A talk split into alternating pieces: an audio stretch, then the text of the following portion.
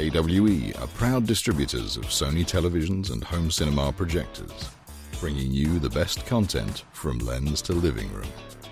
For more information, visit A W E dash Europe dot com.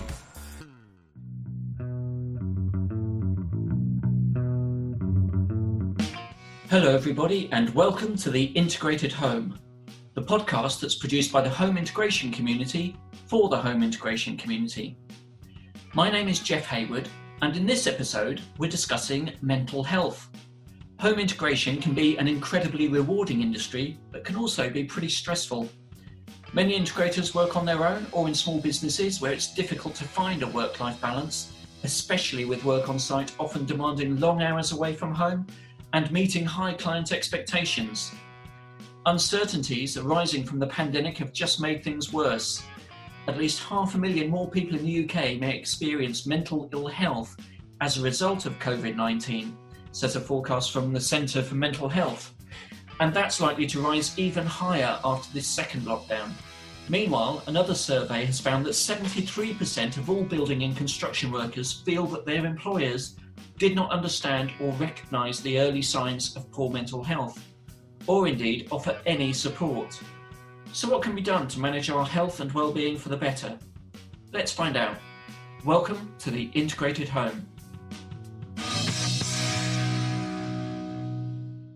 Today we're joined by James Capel-Abra from Stress Matters and Stuart Lillis from Limitless Automation. Welcome to you both. Hi Jeff. Hello.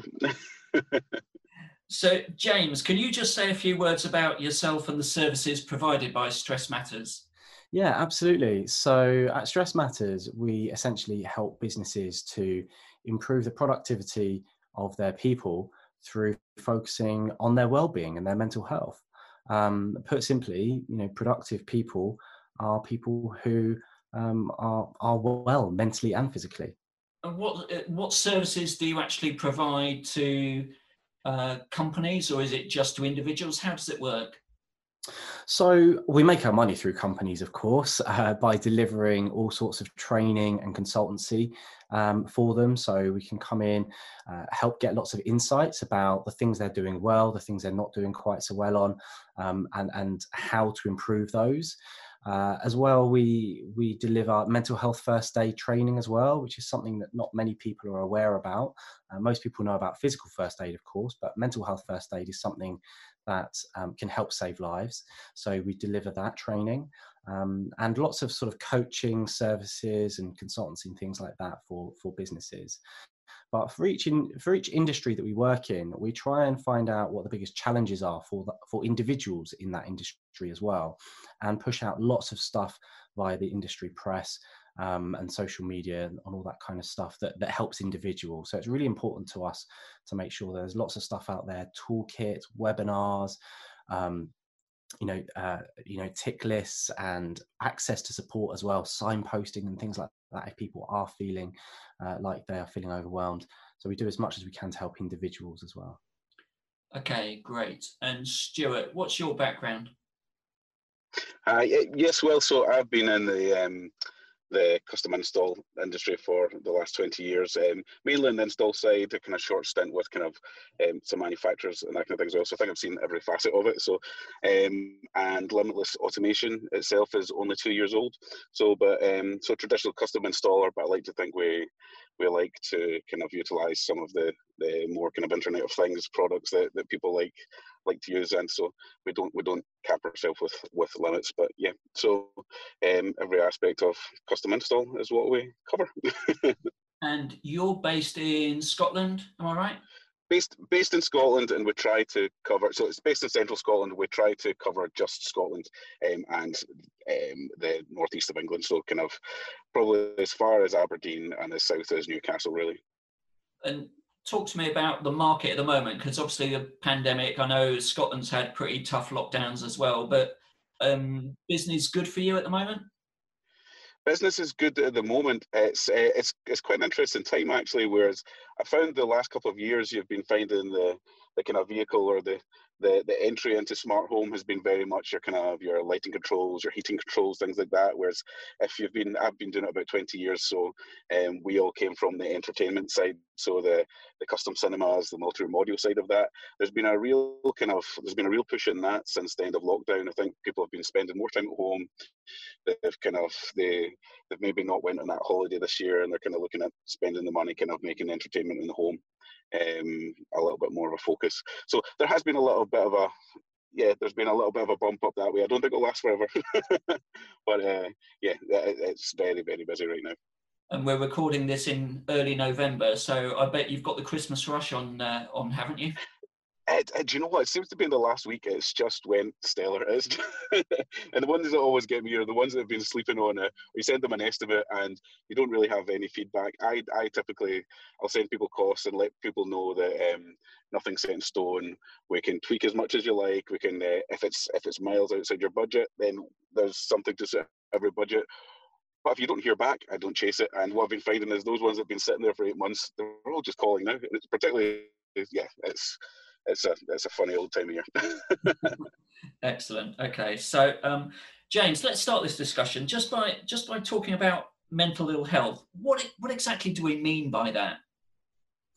Yeah. So, you know, it's funny. When you say mental health, most people think you talk about, you're talking about a mental health problem just when you simply say mental health. But what people don't realise is that we all have mental health. Every single one of us. There is no overall health without mental health, and our physical health affects our mental health, and our mental health affects our, affects our, our physical health. It's a, you know, it's a combined thing. Um, and when we, I think it's really easy to spot when we've got physical problems, you know, because we, we experience physical pain and, you know, it, obviously it's visible as well. But with mental health, quite often things can kind of, they can start getting out of control without us realizing it, and we don't necessarily realize that we're experiencing mental ill health until it gets quite bad. Um, and I think there's there's a cultural stigma element to that as well, because people don't like to admit it. But essentially, you know, if you are experiencing stress, anxiety, depression, um, anything like that, that is is affecting you physically or mentally, or, or potentially affecting your ability to have good relationships, to work effectively, to fulfill the things that you want to do in life.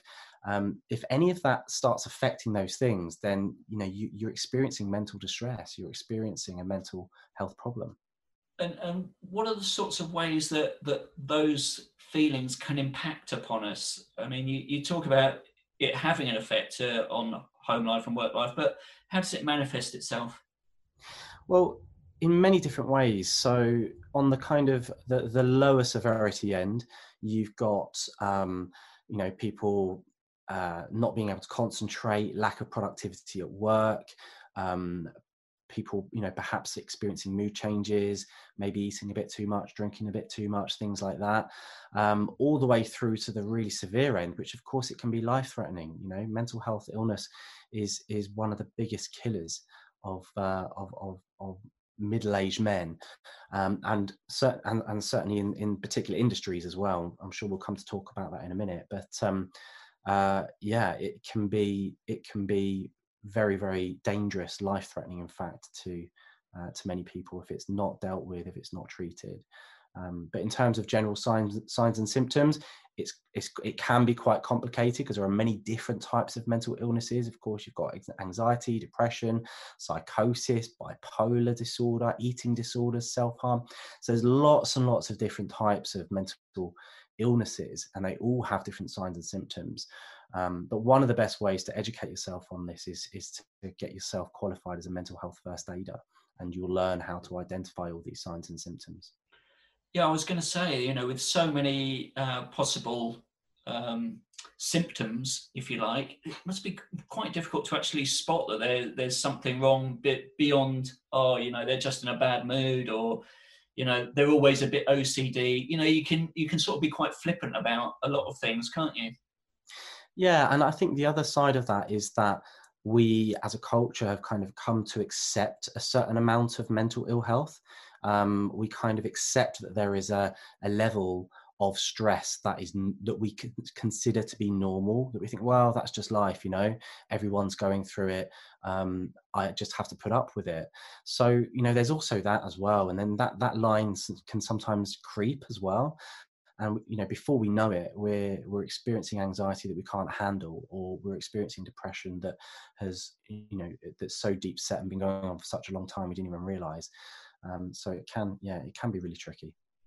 And you mentioned that suicide is one of the biggest killers. I think it's the biggest killer in men under forty-five. Well, I, I read somewhere that in building and construction, it's actually three times that figure, which which is quite staggering. Why why do you think the building and construction industry has a particular problem with this? Well, I think it's um I think there's many things really. Uh, one of the reasons is it's very male dominated and very much populated by um, that high risk group that we were talking about. Um, and I think there's this kind of there's this sort of bravado in the uh, construction industry of, you know, machoism and um people doing, you know, late um sort of like labor jobs and stuff like that, um and there is this kind of very much like um this culture of men having to provide for the family and not talk about their problems, and there's kind of this big there's quite big divide between male and female, and and the expectations that come with that from the way that we were brought up, um and that's just very very prevalent in the um in the construction industry. But there are also other risk factors in the construction industry that that add to this as well. Um, a lot of people living away from home, so there's a lot of sort of increased isolation as well, and and also historically in the construction industry there hasn't been that much support in terms of, you know, uh management and leadership actually uh, proactively Um, having systems and processes in place to look out for the well-being and, and, and mental health of people on site. It's very, very focused on physical health, as I'm sure you know, um, but historically there haven't been the things in place to help look after people's mental health. Does that sound familiar to you, Stuart, in uh, building and construction? Absolutely. You know, it's. Um, I, th- I think we are getting better, but I think James hit the nail on the head. I think it's traditionally, and particularly in the A V and smart home side, it's it's been a very testosterone-filled kind of environment, and I know that's changing. Um, but um, and, and it's great, to, and it's kind of it's kind of hard to kind of. I've always wanted to ask the question in a lot of the forums that we do, because I've got I've got a young daughter, and I'd love her to get into this industry. But as a guy, you don't want to sound patronising, saying, "Hey, how how do we make this a a safer space for you know?" Because um, we still tend to find that most women in our industry are on the sales and the marketing side. But the, the technical side is, is, is very, very testosterone-filled, and that's the same in construction. I once had a, a great chat with an interior decorator where we, we were just kind of complaining about M and E consultants kind of not getting things right and kind of um, not throwing their hands up um, when there's a problem, and she hit the nail on the head and just said it's, it's just because it's a testosterone-filled industry. Nobody nobody wants to throw their hands up and admit when they're wrong, you know, and there's a... And like, like James was saying, there's a lot of bravado and all these kind of things. So, but um, I think the stigma is starting to disappear, and I think it is just people talking about it. I mean, um, ten years ago, I mean, it was it was a, I thought it was a real problem. I mean, in the construction industry, going off in stress was like a black mark on your career, you know. And it's it's just absolutely crazy. I mean, if you broke your leg, you would, you know, you'd you'd go away, you get better, you come back, and. Um, I, I, we're definitely there, there's there's already been a sea change, and uh, I just wish it would. I, I, yeah, we, we could change things quicker, and I think the only way really to do it is to start talking about it, and that's something I'd love to kind of start to do. and and the home integration space as a subset of building and construction, I think that has its own stresses, doesn't it? I mean, it, it seems to attract um, perfectionists in an imperfect world, one might say, which is not a good combination. Yeah, yeah, absolutely.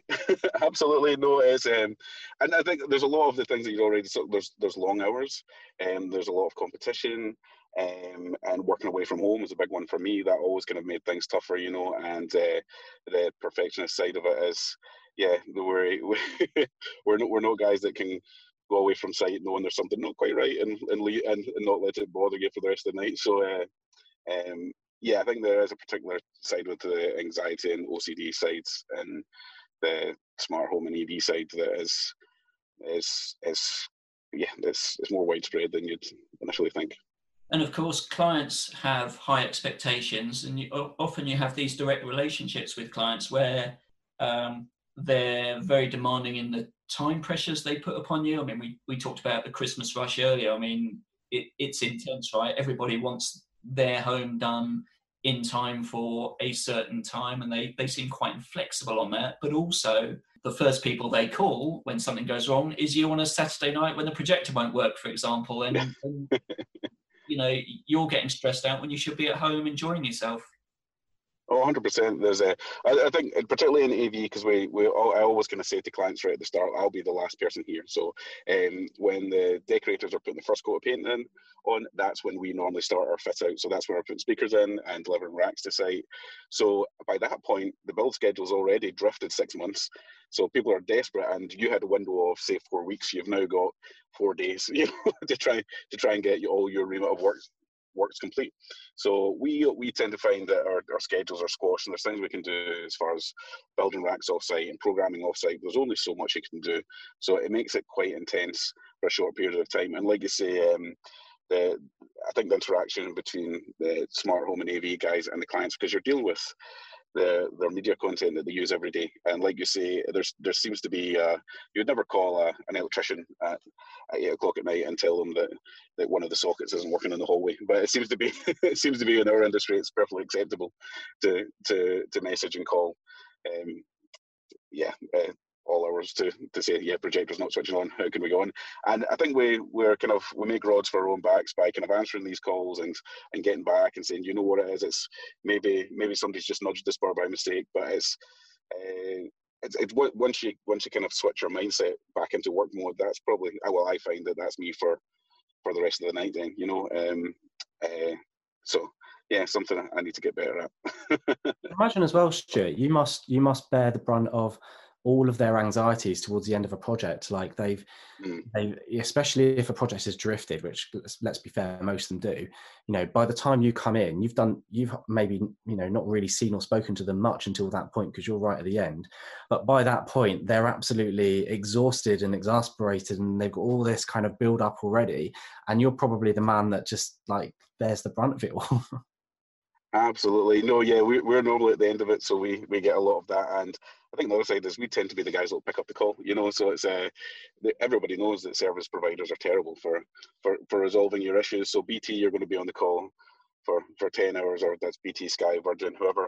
But they know if they call us, we'll pick it up. We might not be able to resolve all their, their um, their uh, if their Sky broadcast is down, or if their broadband provider's not providing broadband, we might not be able to answer the, the the question or, or resolve it for them, but we'll definitely pick up the call and point them in the right direction.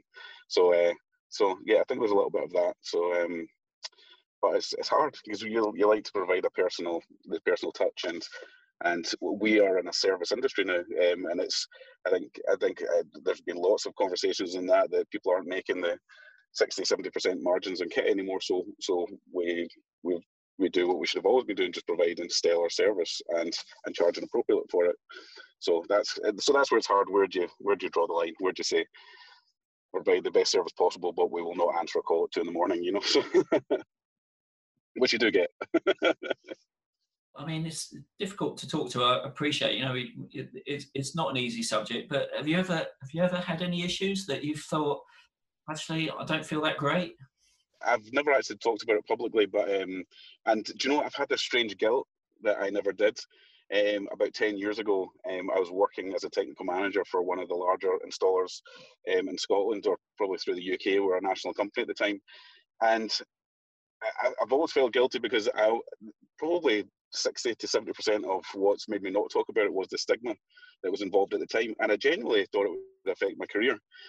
Um, ten years on, it's easy to look at it with hindsight and kind of say, oh, that was just stupid, you know. Um, I, particularly my boss, I'm sure my boss would have completely understood, you know. But um, um, I was uh, fortunate in the fact that I was the technical manager, so I managed all my own time. But um, I, I ended up having to go and talk to someone about it, and uh, and it was via the N H S, and the only appointment they could give me was on a Friday afternoon. So so um, having to put um, for four weeks every Friday afternoon, Stuart had a, a medical appointment, was kind of looked a bit suspect. But um, But basically for me, it was, I've I've suffered with O C D all my life, or as far back as I can remember. Um, and not in the, uh, the funny kind of I need to line my shoes up kind of thing. Um, most days it is just like that. Then for me, it's a lot about it's kind of counting and kind of things being um, just so, which uh, in our industry kind of helps when you're building racks and things like that. But um, but uh, it's so easy for it to, to get out of control. Um, so it's something I had, I've had all my life. I can remember walking to school and kind of going through the motions, you know. Um, but uh, about ten years ago, it was an environment where it's, I think it's still the largest, um, the largest uh, custom installation in Scotland. It was a forty thousand square foot home. I was the technical manager and lead tech on the installation, but crucially it was, it was up in Aberdeen. So it was um, four months away from home also, um, just with um, just ridiculous pressure day in, day out. And basically my O C D got a little bit out of hand. Um, thankfully, um, my girlfriend, who's now my wife, um, she basically kind of laid down the law and said, this is getting, this is getting out of control. You're going to get to the point where it's going to be a breakdown. Um, you have to go and talk to someone. Um, and so I did. I just made an appointment with uh, just my G P. Um, for me, they... I was put on some pretty strong antidepressants. Um, I think it's a process you have to go through. That wasn't really the right for me. It wasn't really a chemical imbalance for me. Um, I just had to talk to someone and learn some techniques that that um, learn some techniques and learn that it's okay.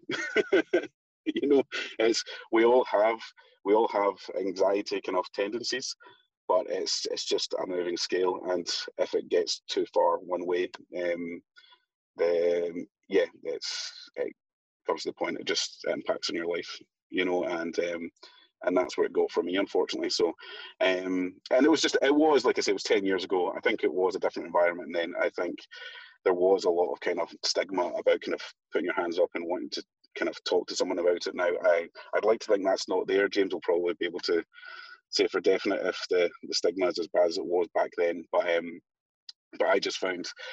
I was referred to someone who I could talk to. I learned some, for me, um, just C B T techniques, so cog- uh, cognitive behavior- behavioral therapy, which is sounds really, really simple, but it's it's just about when you when you're doing these things, when you find you're you're constantly counting or you're kind of doing these things, just stopping for a second, acknowledging that you're doing it, and I say that's okay. And if you have to finish it, you have to finish it. But um, but it happened, and it's okay. Um. But let's just try and work on that. And and sometimes it's it's putting yourself in uncomfortable situations. If there's certain things you know trigger you, you know, just kind of do that thing. You know, if it's if if say a cable is meant to be one hundred percent straight, you know, uh, twist it and leave it overnight. You're not going to leave it like that, but uh, just just leave it, leave it uncoiled, and uh, and you know you're going to come back to it the next day. Let it let it sit and uh, let let yourself get used to it and. So yeah, that, that works really, really well for me. And I also know the things that make it worse, you know, so um, I find for me that if, if it is a stressful period, that always kind of sets things off. But if I'm finding it hard to work with it, I, I do a couple of things. I just I just kind of cut out as much alcohol as I can from my from my system. That, that always kind of, it doesn't trigger things, but it doesn't make life easier. Um, and try to exercise more. So um, that, that makes a massive difference. Um, Yeah, so so that's kind of where it was for me. Um, it's something I'll have all my life, and I, I think I manage it very well now. Um, but uh, and it's quite, we were talking about kind of uh, every, everybody in this industry says, oh, I'm a little bit O C D, I'm a little bit that. That genuinely doesn't bother me at all. I know it can, I know it can kind of wind some people up with it, but I think we are we are an anxious bunch. We seem to be um, technology in general uh, seems to. To, to, to attract people with anxiety problems, you know. But uh, yeah, so that that was that's where it came from. And it's yeah, like I say, I've always had this weird kind of survivor's guilt that I've never talked about it before because I know there's probably people that I could have helped in this time, and lots of people know me on um, social media groups and that kind of thing. And I just like to say, if anybody is is kind of struggling, feel free to reach out and talk to me. I'm more than happy to kind of talk about my experiences and what helped for me. There's several things in that story, James, that, that resonate. I think I think that sort of fear that you can't talk about it or that you'll lose your job, there's a stigma attached to it, all sound incredibly familiar, don't they? Yeah, absolutely. And um, I, first of all, uh, Stuart, I'm, I'm glad you got access to the help you needed, um, and that you you recognise the, the things that trigger how you know that, that trigger you potentially feeling not well, and and it sounds like you know what your good and bad coping mechanisms are as well. Um, so you know that's that's brilliant, and and I think that's kind of that's. what we're trying to do when, as mental health first aiders, is trying to basically get people access to the help that they need. We're not training people to become counsellors or C B T therapists. We're trying to get people to understand what the symptoms and signs are, and um, potentially approach somebody, um, give them the help and the support they need, get, get them hopefully access to um, the, the help that they need, and get them to understand the things that work for them and don't work for them in terms of coping strategies and stuff like that. So I'm really glad you managed to go through that journey. Um, what I'd like to ask you though, Stuart, is how, thinking back ten years ago, um, and I think things have changed, we'll come to that in a sec, but um, thinking back ten years ago, what would have helped ten years ago Um, in that situation? What do you think would have helped if, let's say, you know, you didn't have a girlfriend at the time who kind of encouraged you to get the support you needed? What do you think might have um, helped and supported you and encouraged you to get the help that you needed in your workplace, in the industry that you worked in at the time?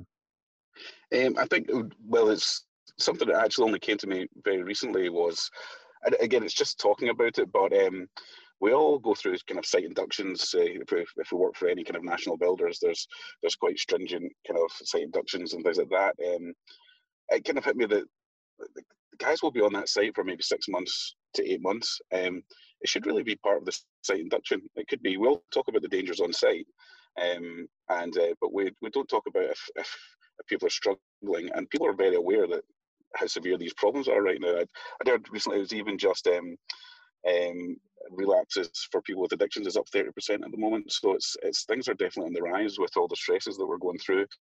Um, again, uh, some of the I've not actually checked if C D A have anything on the topics at the moment, but the the kind of trade bodies just talking about it, just making it a safe place to talk. You know, um, yeah, I think that would, I I didn't really know of any help that was out there, you know, other than talking to your G P.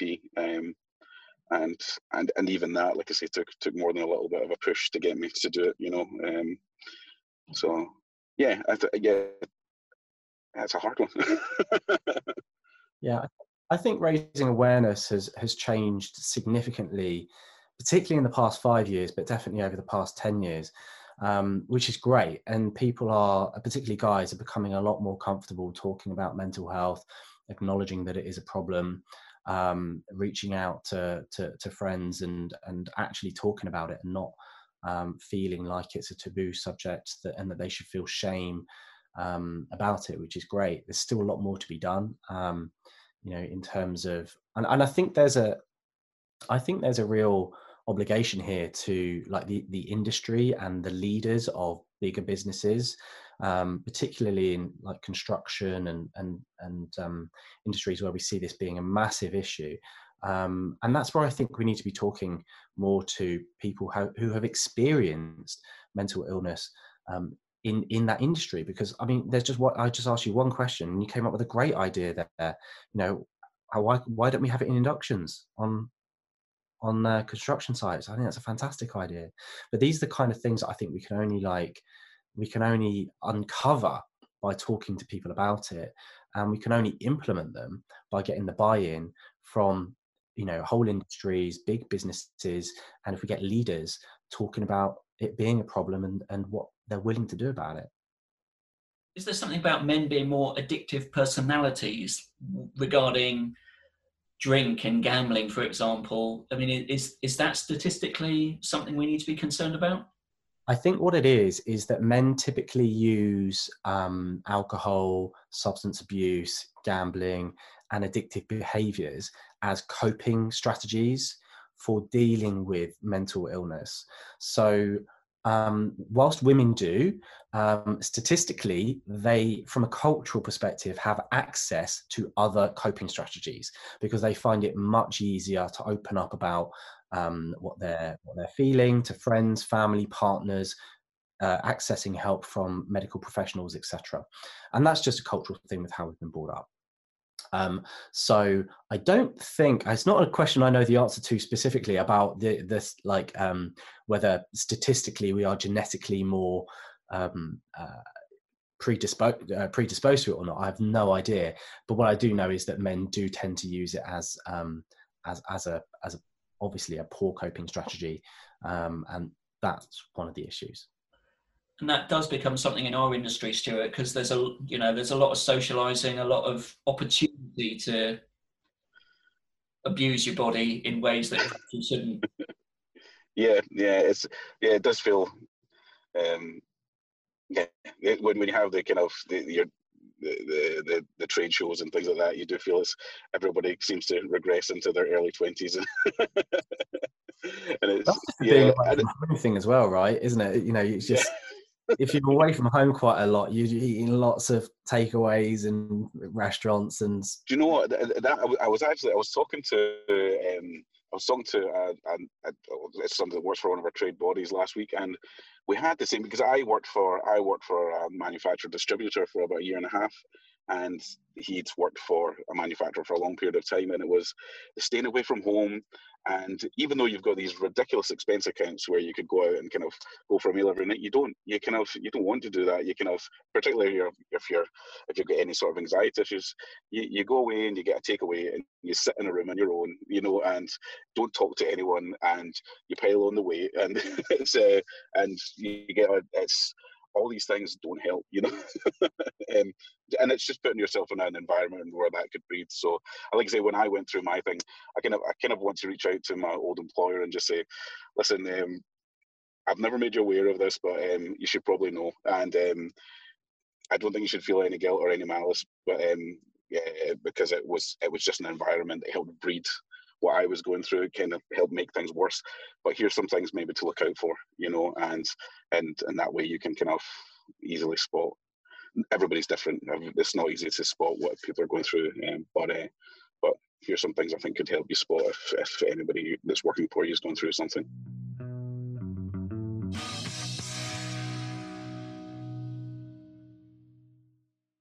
Ring are on a mission to make the home install market a bit better for installers and their customers. Introducing Ring Xline. With six exclusive bundles available via A W E only to Xline accredited dealers, Xline combines world-leading security products with a lifetime Ring Protect subscription and an extended four-year limited warranty, all for a one-off cost. To find out more, visit connect.awe-europe.com forward slash Xline. Let the pros lend a hand. What's the big piece of advice that you'd have, Stuart, for other integrators who might be struggling? What advice would you have? I think I think re, re, uh, well, the thing I keep saying is just talk, talk, talk. So reach out to someone. But the other thing is, if someone is, if you know somebody's um, normally kind of a larger than life character and they're just a little bit quiet, or they're just not piping in as much as they used to do, um, they're kind of even even just little things like their work performance starts to struggle. I mean, it's not that. That, that's not going to ring someone up for disciplinary. It's uh, chat to the person and say, look, we've noticed kind of things are sliding a little bit. Your concentration is not what it used to be. Is, is there anything you want to talk about? Or I can understand you might not want to talk to me because there's that kind of strange power dynamic. If it's a line manager or anything, there's like, do you want me to kind of, I can recommend someone, you know? And I even, when um, when the... Uh, when the lockdown happened, I kind of I I discussed with my wife and said, look, these are the, the stresses that we're going under. These are kind of, it could kind of set things back a little bit. So I I, I looked for the services that were available as far as um, like kind of over Zoom and kind of Skype and those kind of things. So it was, but there seemed to be a lot of kind of commercial kind of uh, all kind of American-based therapy, you know? and uh, I I didn't feel I could find one that was quite right for me. But that's um, that's something James might be able to help out with, um, services that are available to, to guys in the U K, um, guys and women in the U K, um, just when you need someone to talk to, you know. And it's, you can't always talk to your partner because if you've got if you've got concerns over kind of money and all these kind of things, it can be it can be it can add extra stresses to the conversation that that, that probably set you back a little bit, you know. So so um, yeah, it's it, find finding someone that you can talk to is is so important. And yeah, if James knows any services that um, um, that are out there that they're kind of that he knows helps, There are loads. There are so, so many. Um, and there are there are national ones, there are local ones, there are charity-led ones, uh, voluntary ones. There's, there are so many different um, uh, organisations that you can go to for help for such a wide variety of, of things to do with mental health. So um, anxiety, depression, um, stress, but also for particular groups of people as well. So there are some really good groups set up specifically for men. So CALM is one that um, campaign against living miserably, which is great for, for guys. Um, and then there are also sort of different groups set up for the L G B T Q plus um, uh, community, other, and, and but also uh, you know, young people, uh, people who from the BAME community. Like so, so many different ones as well. What I would say to anyone who is thinking that they would like to access some form of help, that, you know, they're, they're feeling overwhelmed, they don't know what's going on. Um, your G P is a good place to start, um, either that or Google. So if you go to your G P now, of course, you don't need to go actually into your G P. Most of them, or all of them, are, are doing um, phone consultations. And for something like mental health, they're not going to ask you, particularly at the moment, to come in Um, and have an actual consultation. Um, and they are usually pretty well set up for suggesting uh, local um, uh, support services as well that you might be able to access.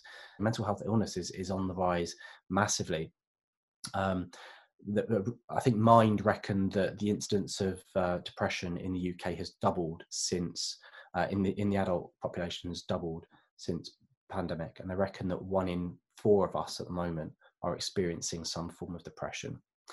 Um, so the mental health services through your G P are going to, well, they just are massively overwhelmed at the moment. But if you do go to your G P, they will know which services are overwhelmed, which ones have got support available, and they will direct you to the right place. Um, the other thing, of course, you can do is get on Google and find out what, what support is available locally. That's what I would um, I'd suggest. And in terms of the, the sort of issues, particularly in building and construction, I came across the, the building mental health dot net site, which is a, a group which I wasn't even aware of until we, we had this conversation, but is, is there and seems like a really good resource for employers, for, for people in the industry to, to go and find loads of stuff. And I'm sure, James, you've got lots of support that you can offer to bigger employers too, haven't you? Yeah, so I mean, the I think the other the other piece of advice for individuals is go to your employer. Um, I what you're saying, Stuart, about talking is absolutely, you know, spot on. You should absolutely talk, friends, family, partner, but also, you know, do try and talk to your uh, to your employer. Um, they might have an employee assistance program where you can gain access to talking therapies through that. Um, if you if you're experiencing anxiety and it's because of something else, perhaps a financial issue, um, they might have access to um, to uh, fi- uh, like a financial support system where they you can speak to somebody who can help you get out of that situation. Um, there are some really good employee assistance programs out there. A lot of employees don't even realise that they have access to them. Uh, so speak to your employer. Um, if businesses want to know, you know, what they can do, then they can get in touch with us, and we're really happy just to have, you know, have a chat with them and, and find out what's going on for them. You know, no obligation or anything like that, to see if we can help. And of course, the chances are that we can. Um, so, you know, please get in touch, and we'd be very happy to have a, a virtual Zoom coffee, as it will be at the moment, uh, to find out, uh, you know, what what challenges they're facing and, and how they can improve the well-being of their employees. I just want to end this conversation on uh, something that you talked about, Stuart, was, you know, physical activity was a real help for you. And that, and I, I, I agree. I think some, some sort of joyous experience that you can find as a way of coping, a real positive way of coping. Is is there anything else that you found in the last sort of year that's that's been really good for you, Stuart? No, I think, it, and you know, it, it's probably just touching on the, the exercise thing. Um, I've I've. for on and off most of my life, it's always been kind of martial arts based kind of um, things that I've always done. So um, yeah, something that's a kind of team activity, kind of something that kind of, it's so easy to go to the gym and just switch off, and sometimes it can be the worst place just to kind of let all the things in your brain kind of just take over a little bit. So um, uh, I, Uh, like I say, everybody is different, but I found, and martial arts was a great one for me. Um, it was just, it was something that's very, very challenging, but it's also kind of team-based, and you're always working on, working on, yeah, uh, working with someone else, at, at least, at least one other person, um, seemed to help. What about you, James? What's what's worked for you in the last uh, last year? So for me personally, um, I started uh, doing med- uh, meditation. So uh, have you heard of the Headspace app? Uh, that's a great, there's loads of them out there. There's loads of different meditation apps out there. That's the one that I prefer. Um, and I think initially I was a bit like, oh, this is, this is all a bit, you know, nah, I don't think this is going to help. Uh, but it's, it's, yeah, it's pretty amazing actually. When you get into it, I think the, the kind of the clarity that it can give you, and just kind of, you know, we sleep every night and kind of lay still for eight hours or six hours or whatever it may be to give our body a rest. But how often, you know, during the day, do we actually give our mind a rest? Do we stop it from thinking over and over and over and over again? And it's a way to completely, you know, refresh your mind. It's amazing how, for me anyway, how much more productive I can then be after a meditation session. Um, so that's what I found really useful. But I think one thing that I've recommended for other people is, um, is trying to understand the difference between self-care and self-soothing. So a lot of people kind of think, oh yeah, well, you know, at the end of the day, I have a glass, a bottle of wine, whatever it might be. That's how I chill out. That's how, that's my relaxation. Okay. All right. And trying to understand whether that is something that actually helps you de-stress or not. And what is it? What does self-care actually look like for you? I think, as you said, Stuart, it looks so different to everybody, and it can be, you know, all sorts of different things, but I think crucially, it has to actually help you unwind and help you de-stress and help you um, uh, kind of, you know, free your mind and in, enjoy yourself. Um, and that could be a glass of wine with a friend or your partner or whatever, but perhaps certain types of activities like excess drinking, substance abuse, um, or, you know, anything like that um, might, yeah, might not be the kind of self-care that you think it you think it is. Well, I'd just like to share that on uh, December the twenty-eighth last year, uh, I I caved into pressure from the family to buy a dog.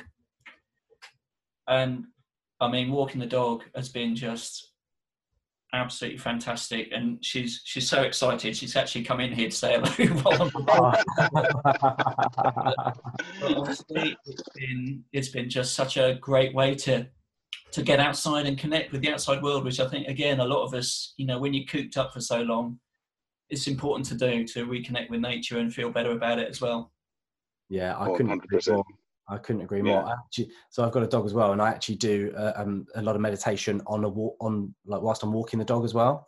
That's uh, a it's a great way to uh, a, a great way to to sort of chill out and and clear your mind. Do you know, actually, that's just reminded me of this, the one quick thing as well. It, it's, it's going to sound terrible, the fact talking about a dog.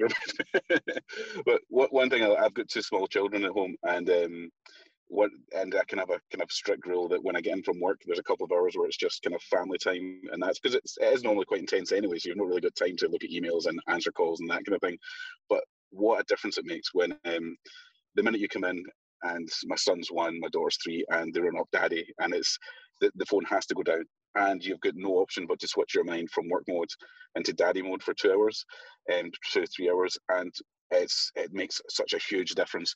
And I would always recommend we're all we're all we've all got a terrible habit of we work eight, nine, ten hours straight, and we don't stop because uh, because we've got to get the job done. But it's it's been proven it's completely inefficient.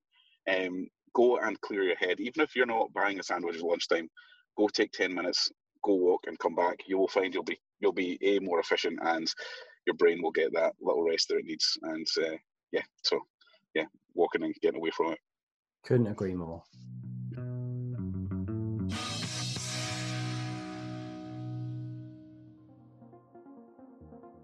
D B M delivers experiences that go beyond the ordinary and suspend reality. From powerful loudspeakers and state-of-the-art projection systems to acoustic treatment and screens, D B M partners with pioneering brands including Barco Residential, Complete Acoustic Treatment Systems, Display Technologies, Waterfall Audio and Meridian Audio, to give you the very best high-performance products for your home cinema projects. Like you, we're committed to achieving excellence. Visit distributed by m dot com to find out more. Thank you, James and Stuart, for your contributions today.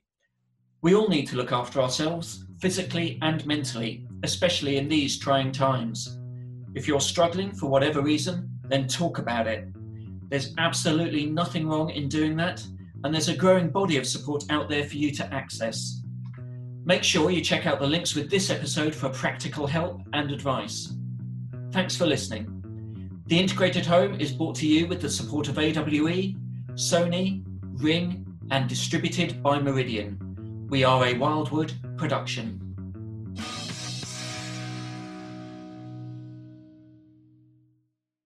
The Integrated Home supports Together for Cinema. Together for Cinema is an A V industry movement that designs and installs cinema rooms in children's hospices across the U K. In these special places, children, their families, staff and volunteers are now enjoying fantastic movie experiences together. We want to build more rooms in more hospices for more children. To do that, we need your help. Visit together for cinema dot co dot u k and find out how you can be involved to help make short lives that little bit better.